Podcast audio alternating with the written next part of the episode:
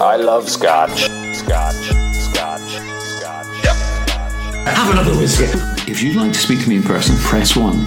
If you'd like to order drugs, press hash. I had a gentleman in the crowd that was like, "Tell me how to drink Glenfiddich," and I was like, "I will not do that. You drink Glenfiddich how you want to drink Glenfiddich." Wear a cowboy hat in Los Angeles and look at the amount of looks you get. Yeah. It's unbelievable.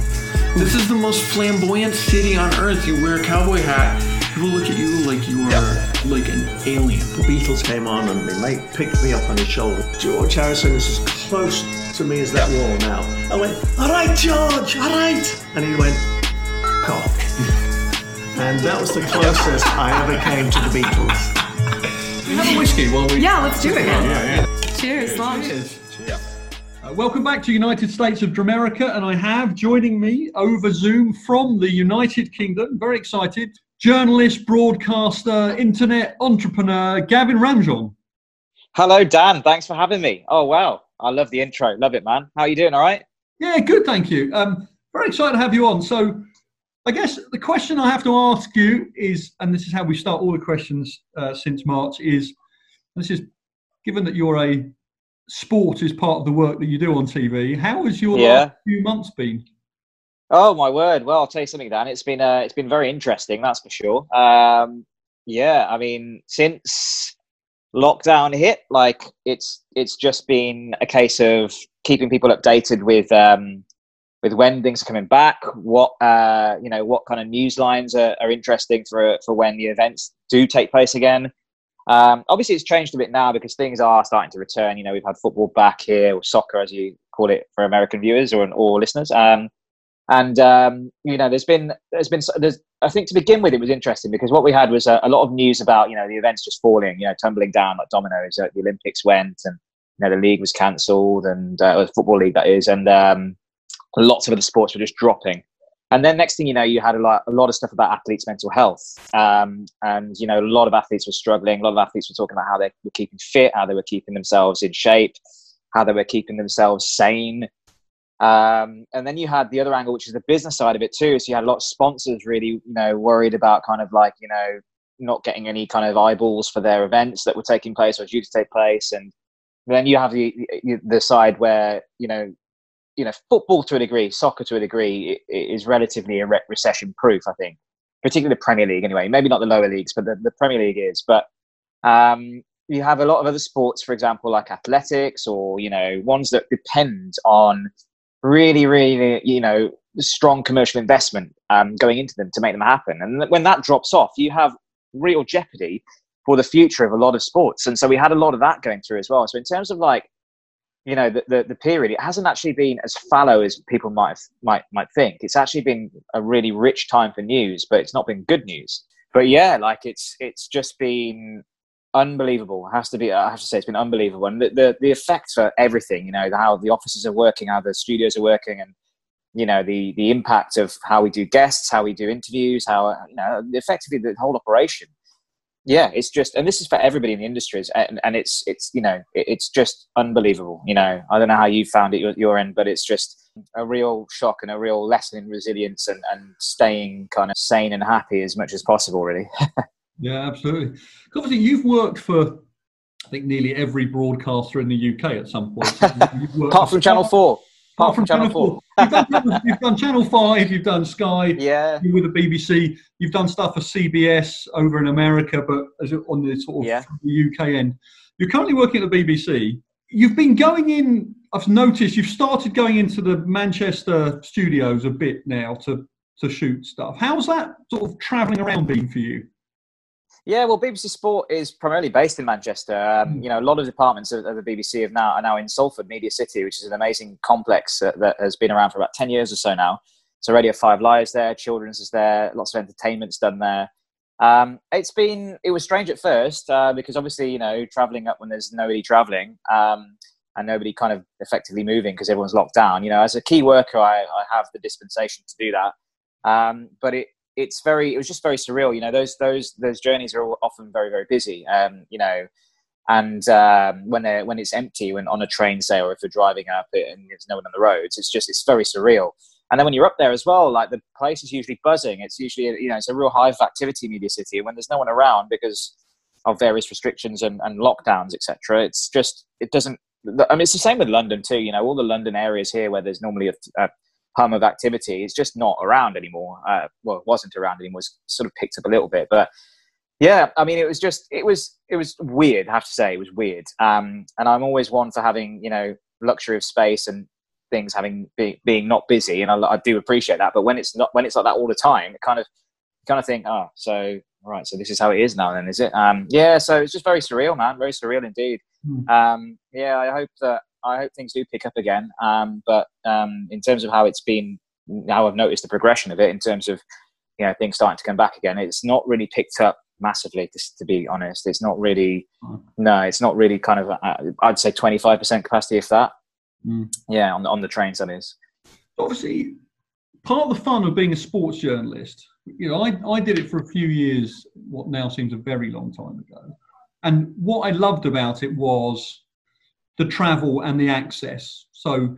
going to a commonwealth games going to a you know a soccer game going to a rugby game watching it with the crowd and you know you'd be there and you can you're watching the game but you're when you're writing the story or doing the broadcast you're talking about the atmosphere and the fans as much as you are literally what happens on the pitch. And then going into the dressing room afterwards and getting that instant access to the players which gives you a unique angle. Doing sport remotely so the sport's happening on the pitch but you're not there in the same way is it less fun? Is it more difficult? Is it more challenging? Is it more interesting? How have you found that whole thing?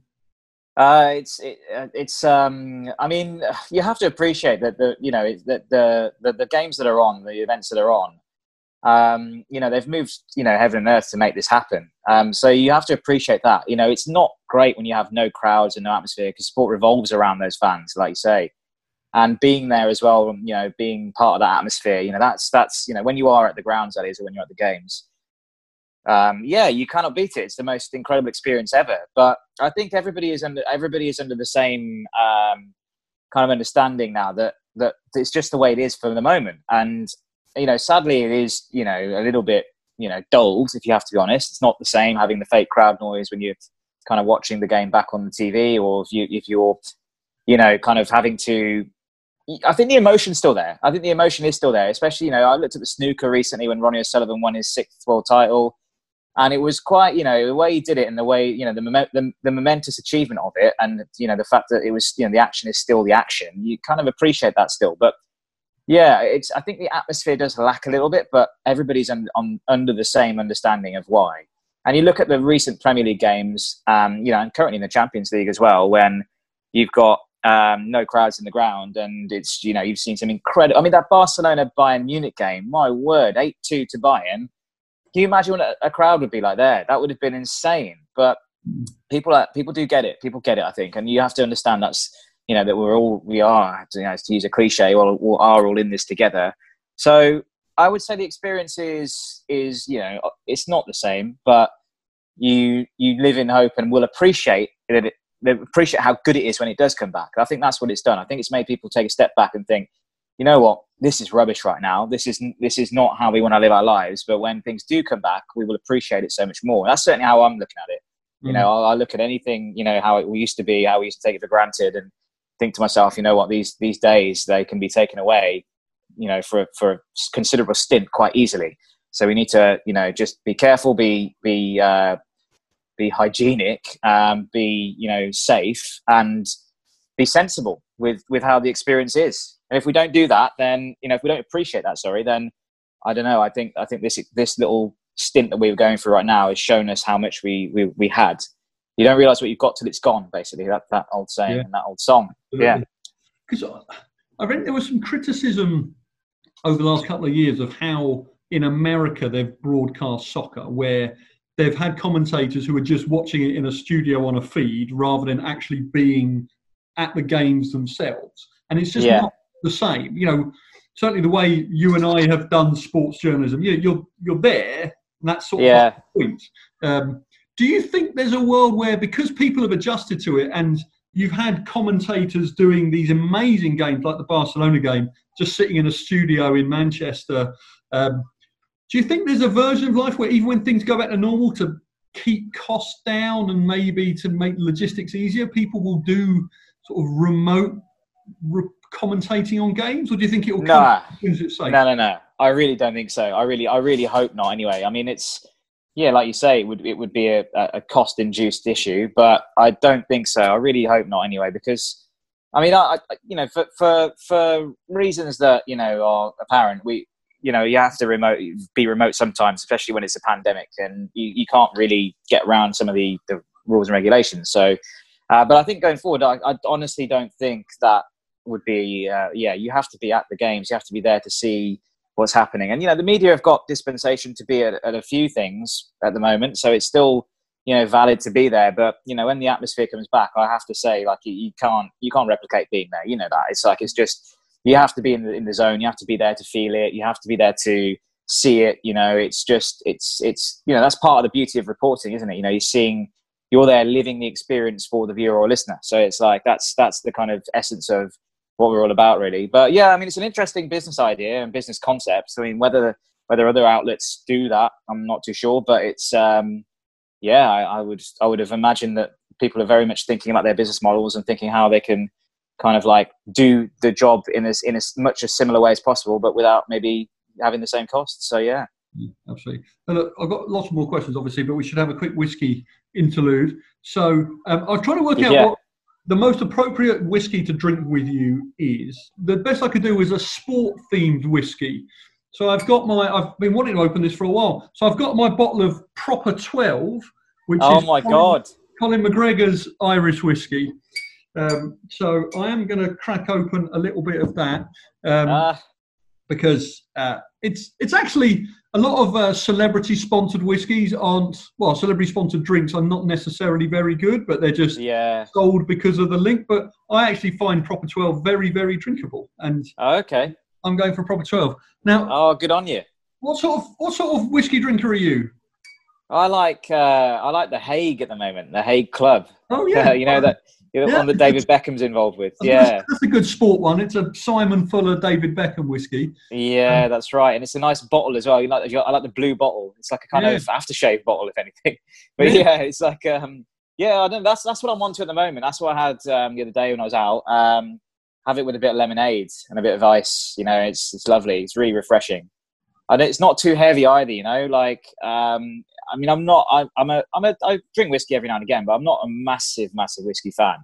Um, although having said that, uh, the best whiskey I ever had when I was I was in New York one day. It was quite a funny story. I was out in the out in the uh, out in this bar in uh, Midtown and um, out with a friend of mine, and we were uh, sort of having a few drinks, and uh, there was these two guys that came and sat next to us, and uh, they looked like they were sort of like men about town, looked like they were up for a bit of a laugh and what have you.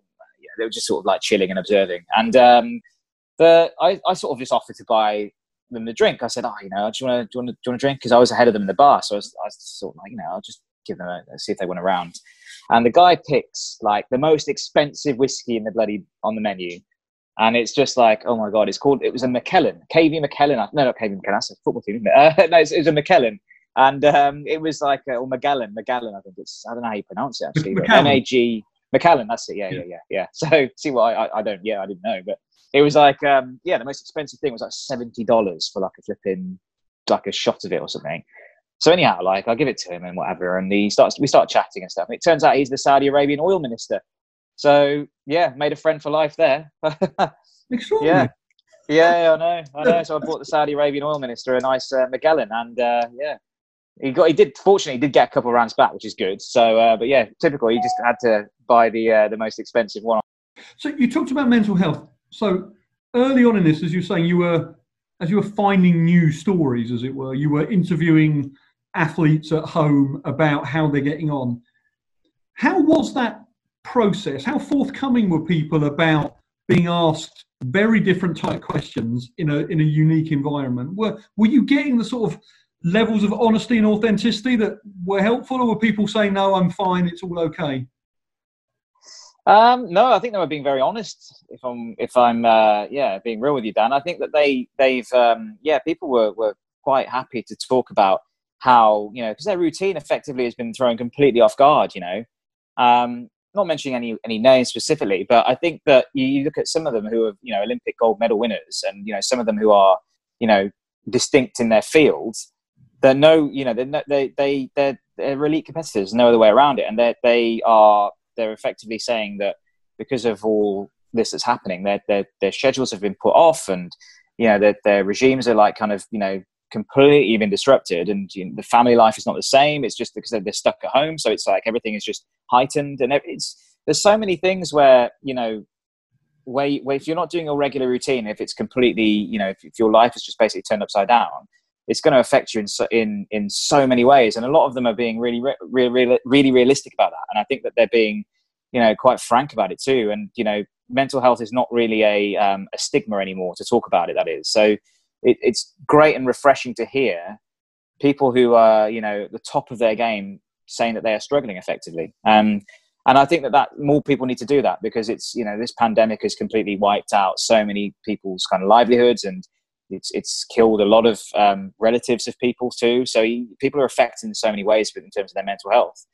So therefore it's, it's important that people talk about it and it's important that people are honest about it and real. And if you do put like a gloss over things and say you know what? It's i'm all right. I'm being kind of like you know pragmatic about everything when you know if you are struggling you do need help it's important to be able to raise that because otherwise it, it could brew into something more serious. And that's what i think you're finding people are um, not afraid to speak out about their problems. Mm.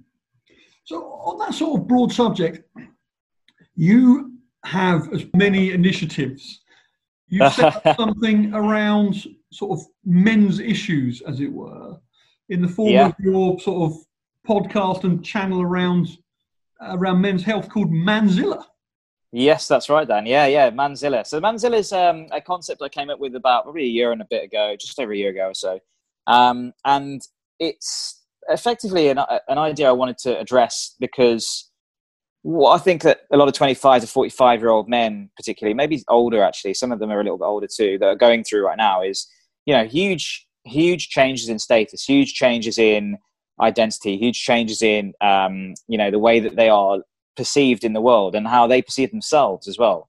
And Manzilla is all about being that kind of like you know that that sort of shoulder to stand by really for for guys who are struggling and guys who are worried about their place in society. You know, we've we've done probably about maybe forty-ish podcasts about men's status and men's ideas and men's issues. You know, it can be anything to do with like dating, sex, love, uh, relationships. It could be about um, uh, job security and stuff like that. I'm trying to think of some some shows we've done really in the last few um, few weeks, but we've done some incredible um, incredible shows. We've had some really good feedback, and what I think it's important to do as as a as a as a guy in, in today's world is you have to be you know realistic about you know the things that are going to trouble you. And when you get to 25 to 45, in between that that that age bracket, it can happen at any point. I think in that that that that zone you know there, there, there, are things that happen to you which fundamentally change you and if you're not ready for that change you will absolutely struggle and that's why there are so many issues with men's mental health and suicide and depression um, in that in that category particularly you know suicide is the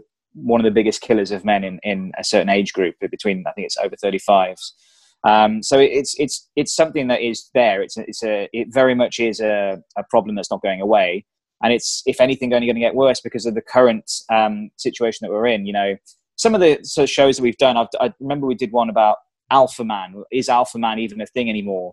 Is Alpha Man dead? You know, how do you how do you control your mental health when you are not this kind of like Neanderthal type character going out there, you know, and and you know, getting all the girls, etc., or winning all the clients, or you know, winning every football match you play in, and and the strongest guy you know, etc. It's, it's, Alpha Man doesn't really exist anymore, but or maybe it does, but maybe it's something else. Those are little things like you know, those little kind of issues that we talk about. We talk about online dating and whether online, how perilous online dating is, and how the dating world is currently for for for guys of a certain standing. And you know, where do guys stand when it comes to dating these days? Because it, it's yeah, the power dynamics have shifted, and there's there's no doubt about that. So this is quite a long answer, isn't it, Dan? Actually, but, no, it's, it's, a passion project of yours, and there's obviously a lot. Yeah.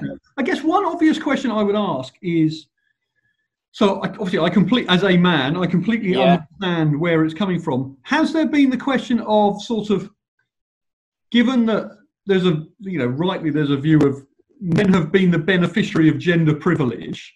Yeah, absolutely. You know, do we do we really need more men talking about men stuff? when the men have got so much of an advantage? Have you had that criticism from women's groups? Uh, it's it's very it's a very interesting question. I'm I would actually welcome criticism like that from women's groups because it's a healthy debate to be had.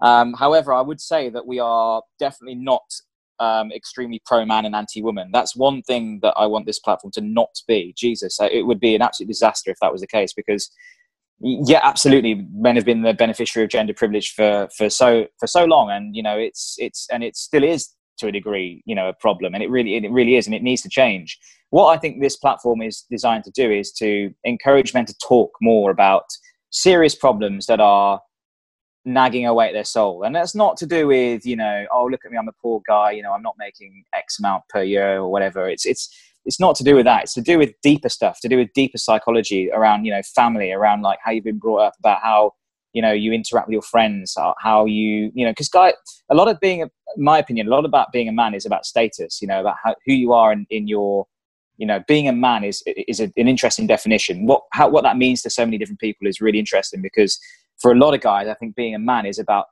living up to a certain value living up to a certain way of being. And if you don't tick those boxes then it can become a huge issue.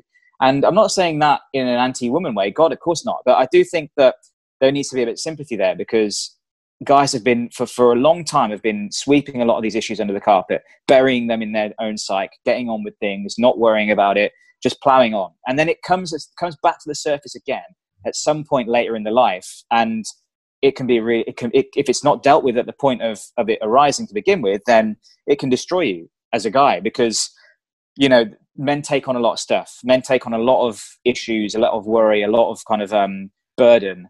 And if they're if they feel like they're on their own then sometimes people don't know how to sometimes some guys don't know how to handle it. And that's when you see the worst things happen. So yeah absolutely. It's it's it's a very much a proactive um, thought-provoking space where discussion is encouraged and it's inclusive and actually if you look at our podcast as well we have an equal balance of women coming on as guests. I have a female co-host as well when I'm doing it with co-hosts, so it's very much a balanced um, show discussion. And actually, you get interesting points coming in there because if it's just men talking about men all the time, it's the same things that you're talking about, same voices you're hearing. There isn't any like um, what is the term dissonance within there. You have if you have female dissonance in in the mix with the conversation, it's really important to get that. And if you don't have it, then um, then unfortunately you just hear the same types of voices and you get groupthink. So you know it's like a lot of problems in society. If you don't have different voices in there, different you know diversity effectively, then um, you you kind of are going to you're not going to solve any problems. So yeah, this one is just about getting guys to feel good again, um, and you know, being kind of a supportive shoulder for a, a, troubled demographic and generation, really. So I hope it does all right. so, you mentioned diversity. Let's let's let's talk about that next, if you don't mind. So yeah, of course. You know, we had uh, I think three episodes ago we had the head of BAFTA on talking about how they've been trying to deal with diversity in TV and film more broadly. We had an episode a few further weeks back talking about everything that happened in the US related to George Floyd and social injustice over here. As yeah. a non-white public figure and presenter in the broadcasting world. Have you suffered personally from issues around discrimination? Um, yeah, I would say so. Um, yeah, I mean, it's, it's, it's a very interesting question because you know I would like to tell you no um, and just say you know what, no, I haven't seen anything. I, I, think it's absolutely you know I don't think there's a problem here. Um, and I think you know with, you know we've we're um, we're a society that, that has uh, has dealt with it and uh, it's not it's not an issue. But unfortunately, I do think it is. And um, you know, with everything that we've seen from America and with the, the protests in the last few weeks, it's um, it's something that has been bubbling again un- under the surface of society for a long time, and it hasn't been addressed. And therefore, when something like George Floyd happens, um, you're going to get people completely justifiably incredibly angry about everything and it's it's related to so many things to do with oppression so many things to do with um, you know being denied opportunities um, outright ignorance, outright racism in many ways. But for me, um, looking back at you know some of the some of the issues I've had to deal with, I think it's I think it's the unconscious bias that has has kind of been prevalent. You know, people just assuming that you are one, you know, behind the scenes all the time. I'm like, no, I'm actually the presenter. Um, you have like, um, you know, sort of people assuming that you're not going to be as good as an as a as a white colleague uh, on an issue when in fact you're, you're better or more experienced than a white colleague on something and yet they just assume you're you're not um, because of the because of your color, the color of your skin. Um, being passed over for opportunities in senior management, I think, is is um, not something that I've uh, been affected by because I haven't put myself forward for that. But I've seen it with uh, with colleagues and I've seen it with other people, and it, it, it's it's um, it, you know you only have to look into the industry, um, you know, at the moment and see that there are hardly any non-white um, BAME representation representatives in, in senior roles in, in media and cultural places in various sectors like that. And so yeah, it's it's a problem. It's a real problem. And you know, I'm trying to think like kind of instances where you know there's been overt racism, um, and it's it, it's it's just there under the surface. People do have their prejudices, and it, it, it's just a case of kind of weeding out the unconscious bias and um, and trying to just sort of um, trying to just sort to sort of kind of level the playing field, which is again another another you know cliche, but you know how do you level the playing field when you're dealing with generational attitudes which are really difficult to change? So um, yeah, I mean you know I, I hope I live in hope that that things will get better. It's it, it's um it, it's you know the, the noises are being made about you know dealing with issues and dealing with problems and and dealing with kind of like so many things that have just been left for so long that I think now is the right time to, to do that. And, you know, it, it's going to take a long time for it to, to properly change, but at least we're doing something about it now, hopefully. Do you see yourself as a role model in some ways? Um, for, for this issue, I would say I, I, hope so. I hope so. I, I'd like to be able to give advice to the younger generation coming through and to you know give people kind of insight into kind of my experiences and tell people what I've been through and how I've handled things and you know, my earlier career, I'd say, you know, I've been in this industry what 15 years now, Dan, and it's um, the last few years have become better and more inclusive and more progressive. But earlier on, when you're starting out, you know, in the you know, it's sort of like early noughties, like mid, late late noughties, really, so like 2007, 8, 9, 10. Um, yeah, I mean, it, it's it's just the attitudes were very dismissive of, of minorities. Um, you know, you were you would if you weren't in a lower to order job, you were you were kind of not taking it seriously, and it's that is something for me that's that that I'll always remember. And I just remembered, and what I take what I take away from that is that you know things. I was always drilled into work five times harder than my next white competitor because that's how much it would take for me to be level with them, and that that sort of thing is you know still prevalent. I do think it's still there. But what I always give advice to young people going coming through is to never let people think that you are inferior to them in any way, not from a, a work perspective, but just from a self-esteem perspective. Um, so I try to just drum up, you know, pride in a lot of the younger generation and pride in like, um, you know, the people coming through now who are um, probably a little bit maybe worried about where they might be going in their career and maybe feel like they've been denied opportunities or feel like they're, they've they've been um, given an inferiority complex by people who are higher up so yeah, it, I like to think and hope that I would be a role model. But um, yeah, maybe I, I, think leading by example is a good way to do that, and that's what I'm trying to do every day, really. Because you when you you did it the hard way. There was no sort of coming yeah. in at high level because you know people. You were a runner yeah, on Ant and Dec show. You know, you you worked literally from I think yeah. the the bottom ish job all the way up. Yeah. That's right, absolutely, dude. Yeah, absolutely. Yeah, that was a great job. That actually, that was a really good job. Love that. Um, but yeah, you have to. Yeah, when you when you start at the bottom, it's very much. Um, yeah, you've got to just prove your worth. You've got to prove that you've got good attitude. You've got to like, um, you know, do the things that other people won't do. Um, and yeah, that job was was a real. Yeah, it was a real kind of like one to kind of test your your metal really to see what you're worth, see what you're all about. Because you know, being a runner in um, in the creative sector is is tough. It's not for everyone. People don't. A lot of people don't last because it's just so menial and it's just so low paid and excuse me, it's very, very difficult. It's very, very difficult because you have to, um, it's a political game as well as like a, a kind of, you know, um, a, a, kind of game where you have to try and figure out how you're going to climb the ladder because there's no real, like being a runner and being in, in the creative sector is it, your career could go anywhere. You could go one way or another depending on who gets on with you, who, you like, who likes you, who likes working with you. So you have to try and manipulate that situation to make yourself get to where you want to get to. And um, yeah, it's a tough old game. It's a tough old game. But I do believe, you know, starting at the bottom like that and doing those kind kind of jobs makes you more humble as you progress, um, and makes you appreciate the success more because otherwise, if you don't have that grounding in doing, you know, absolute absolute rubbish jobs or you know horrific kind of like labor effectively for no pay, then you kind of think to yourself, oh, well, it, you know, when you get to a certain point, you think, ah, okay, well, if I haven't done that, then what is it actually worth? So you know that it's worth it's worth every every bit of it when you do have a bit of success. So in terms of what you do, see, you you do sport, you've done news. What what does it look like for you if you know in 10, 10 years time? What do you want to be doing? Do you want to be in senior management? Do you want to be out covering more Olympics? Do you want to be on news? What what what's the sort of medium to long term career aspirations for you in journalism? Oh, um, I don't know. I think Dan, it's a really interesting question that because the, you know what we're seeing right now is an example of how you know industries can be accelerated five, ten years. You know, and how things can just sort of change very, very quickly. So I'm always of the ilk of of not really um, having a, anything too specific down, particularly five to ten years. It could be it could be anything in five to ten years. Um, so I'm just happy to do the best I can in the situation I'm in, and then when um, when things like kind of move around a bit, you've got to be adaptable to move around with those. So for me, it's always about just doing the best I can right now, making sure I'm the best broadcaster for for wherever I'm broadcasting to in terms of BBC, and then just taking it from there because you can only do as good a job as you you're only as good as your last show effectively.